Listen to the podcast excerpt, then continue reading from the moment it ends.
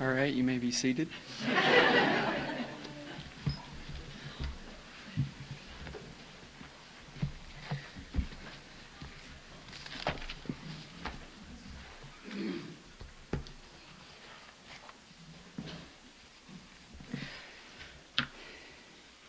Uh, turn with me to John chapter 1. John chapter 1.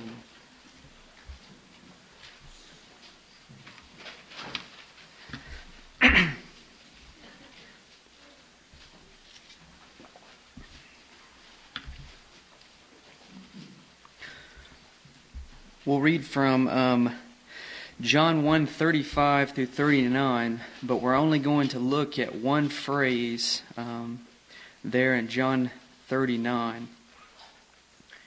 Again, the next day, John was standing with two of his disciples, and he looked at Jesus as he walked and said, Behold the Lamb of God. The two disciples heard him speak, and they followed Jesus. And Jesus turned and saw them following, and said to them, What do you seek? They said to him, Rabbi, which translated means teacher, where are you staying? He said to them, Come, and you will see. So they came and saw where he was staying, and they stayed with him that day, for it was about the tenth hour.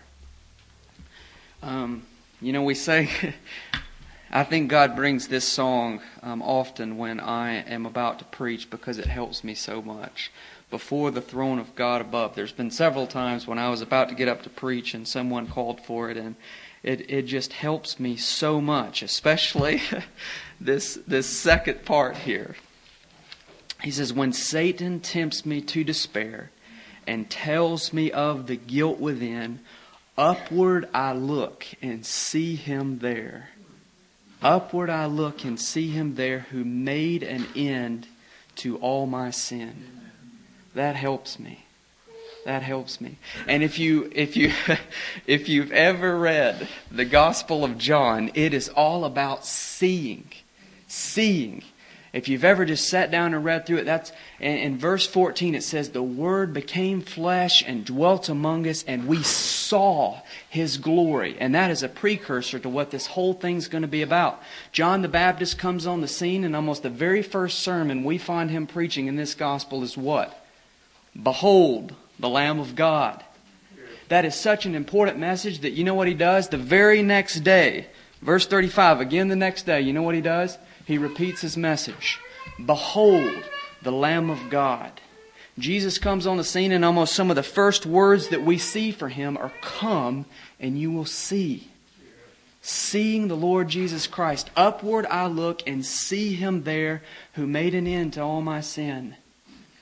But as we were singing that, you know the thought that I had? That there are some people in this place that can't sing that. You can't sing that. You've not looked to Christ, and your sin has not ended. It's not ended. Your sin is still present with you today. It still looms over your head. You're still, as the Bible says, if you've ever read um, some there, especially in Paul's um, letters, you're still in your sins. Now, I'm only going to speak for very briefly today. I've actually just got one thought here, and so you'll have to listen closely. But I want to address you this morning. Um, if that's your situation, if you're still in your sins, I want us to look at this invitation of Christ and the hope that it gives. Let's pray.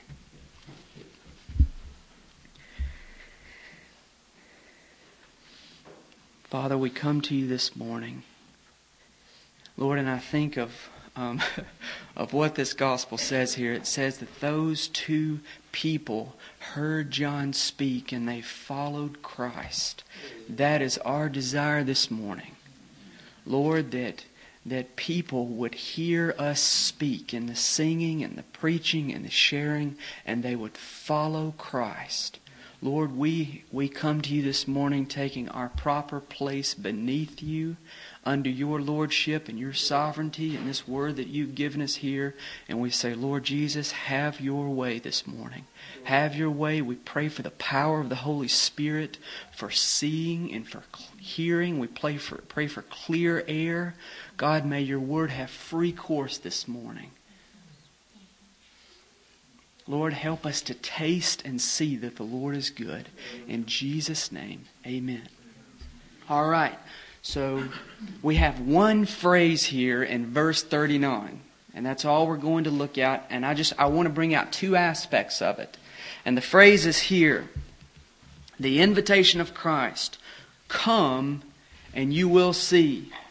Come and you will see. The first aspect I want to bring out is that there is no seeing without coming. There is no seeing without coming. Now, what does it mean to come to Christ? We actually get a little bit of help on this in John chapter 6. Um, you can go ahead and turn over there. John chapter 6. We're asking the question what does it mean to come to Christ? That's the first part of this invitation. That's the invitation, and then you get the promise. You will see. So, what does it mean to come? Look there in, um, let's see here, uh, verse 35. Verse 35. Jesus said to them, I am the bread of life. He who comes to me will not hunger. He who believes in me will never thirst. You see the way that he's using those two words interchangeably. Now, the New Testament does this a lot with this concept of faith, or just the thought, you know, what is faith? What does it mean to have faith in Christ? What does that look like? What does that look like? Well, the New Testament writers, they use a couple of different ways and a couple of different pictures of faith. Sometimes they'll talk about it in terms of looking to Christ. Other times they talk about it in terms of coming to Christ. And there are other ways, but the basic underlying thing here is that you don't have to change the place where you're standing to become a Christian this morning. You don't have to change geography. It, it, doesn't require that you go somewhere else to see the Lord Jesus Christ today.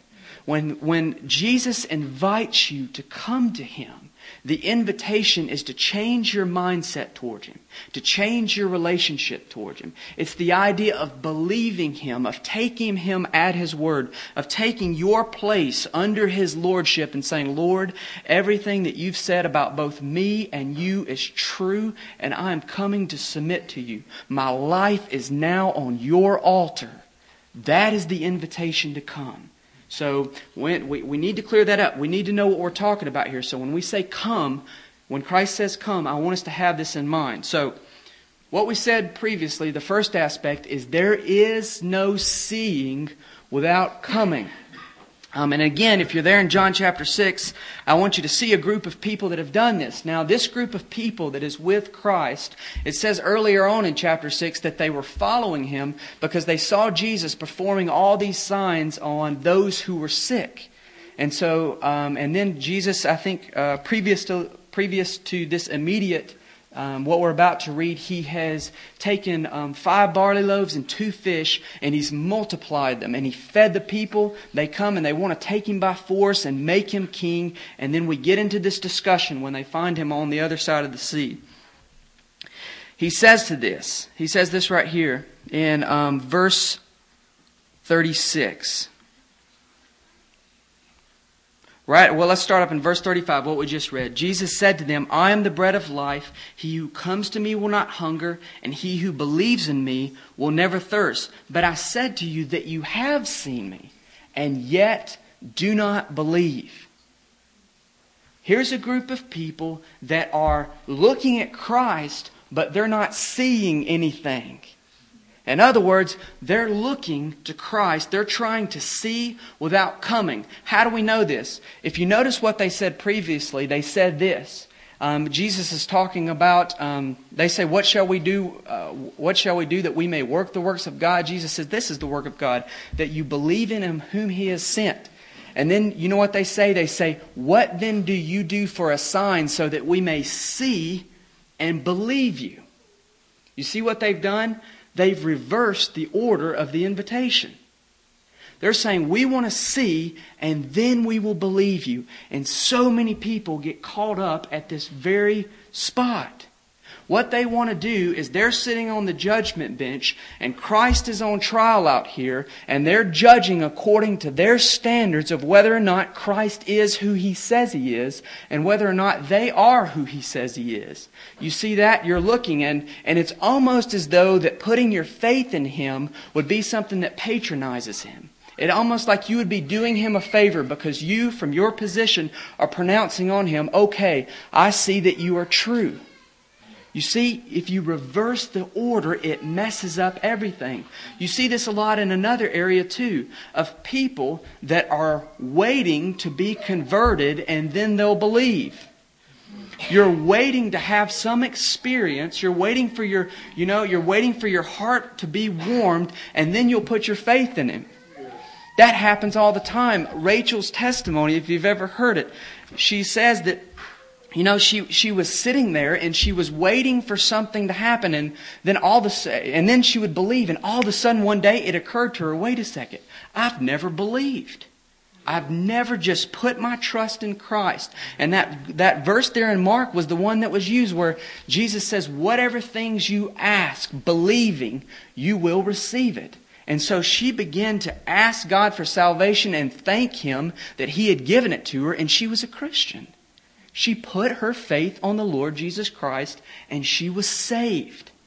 But a lot of people get messed up at this point. You're sitting around waiting for this experience, or you're, you're actually waiting to get converted before you believe. But the invitation is not come and see, then believe. It's believe and then you will see. Believe and then you will see. Put your faith on the Lord Jesus Christ.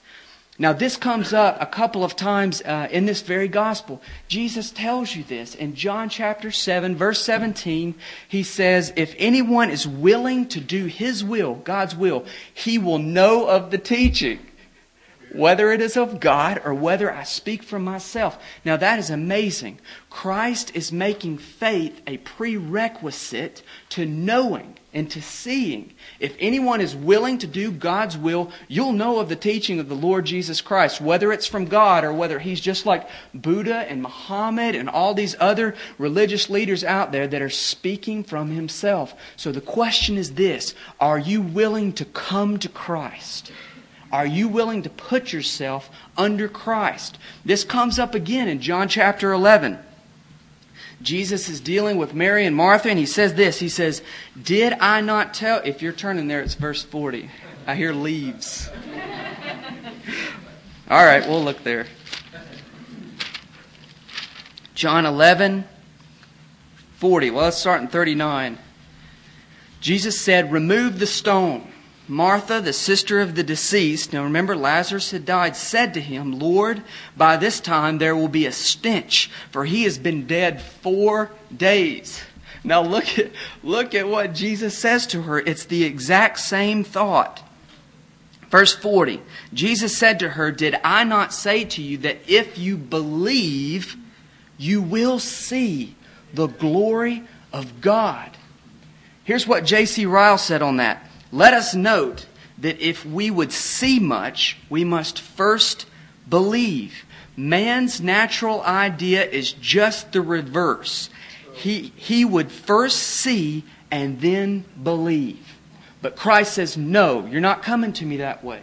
You're not going to ever get anywhere with the Lord Jesus Christ on those terms. You're never going to come to Him and look over Him as a judge um, over Him, trying to dissect according to your standards whether or not He meets up to what your thoughts should be about a Savior. He says, No, you're not coming that way. You are going to have to come and put yourself under the Lordship of Jesus Christ and say, Lord, everything you said about both me and you is true, and I am coming to put my life under you.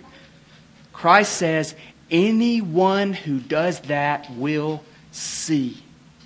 Anyone who does that. Everyone who does that. And that's the promise. The first aspect of this verse is there is no seeing apart from coming. The second aspect of this verse is there is no coming without seeing. Everyone who comes sees. Everyone.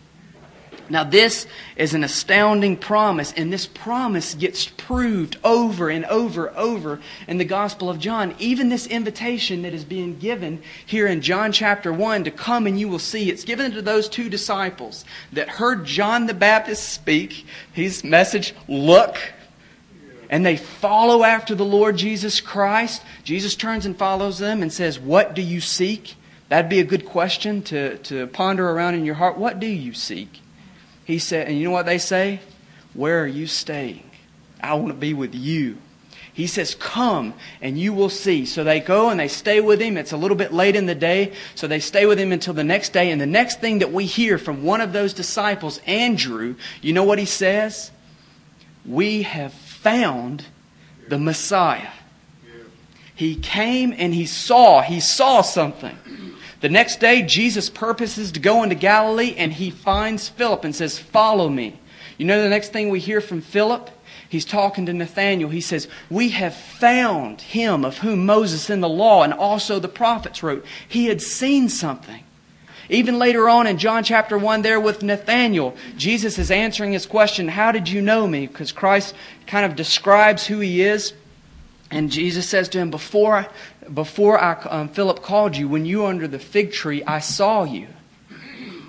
And in those words, something was revealed to him of the glory of Christ. And you know what he says? Rabbi, you are the Son of God. You are the King of Israel. What had happened? Nathanael had come and he had seen. In John chapter 4, Jesus is talking to a woman about water, and she is just not getting the point of this discussion. And so Jesus begins to clear things up. And eventually, if you read that conversation, the tables begin to get turned.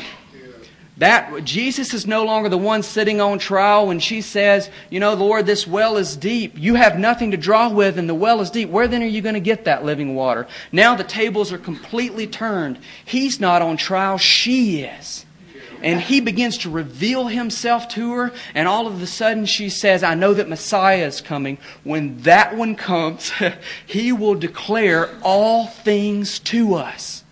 And you can almost, if you, if you read the account, you can almost see her leaning in, expecting the very answer that she receives. I who speak to you am he. And she left her water pot and went into the city begin to proclaim him to all the people. What happened? She had seen something. One more, John chapter 9, a glorious account. Jesus heals a man that's been born blind, and then this man gets into all kinds of trouble with the religious leaders for not proclaiming Christ to be a heretic, for breaking the Sabbath, because he opened this blind man's eyes.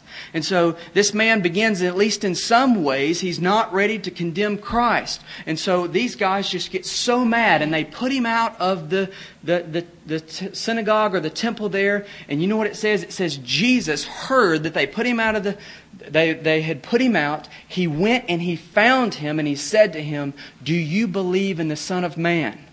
This man says, Who is he, Lord, that I might believe in him? Jesus says, You have both seen him and he is the one talking to you. And you know what the man says? Lord, I believe. And it says, And he worshiped him. He worshiped him the first true glimpse that anyone ever gets of the Lord Jesus Christ is from the ground looking up. You've humbled yourself in the dust. You've laid yourself on His altar. And where your first glance up is the glory of God in the face of Christ. If you've never seen anything this morning, if He is just to you another person throughout history, just know that the Bible already told you that that's the way it would be like. You are born blind. You can't see anything. The Bible has already addressed all of your questions about why don't I see him? You know, I these some of these people they seem to, to, to love the Lord Jesus, but I I don't see anything in him. There's nothing in me that's drawn after his beauty. There's nothing in me that just compels me toward his glory. I don't see anything. The Bible has already addressed that question, and his command to use this come and you will see. Come and you will see. Jesus gives you promise on top of promise. In John chapter 6, he says, The one who comes to me, I will certainly not cast out. So, how do you come to him? You say, I'm blind. That's the way you come. You come blind. You bring your blindness to the Lord Jesus Christ and you sit at His feet and you say, Lord, I know I should see you. I know I should serve you. I know I should love you. I'm as blind as a bat. I need your help. I need you to open my eyes. And I am going to sit here and trust you for my salvation until that happens. You put yourself on the Lord Jesus Christ. Believe on the Lord Jesus Christ and you will be saved.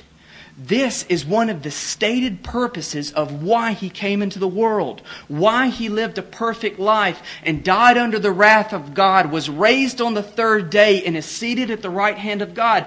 He puts one of the purposes for all of that in the context of helping people just like you. John chapter 9, and we'll close with this. John chapter 9.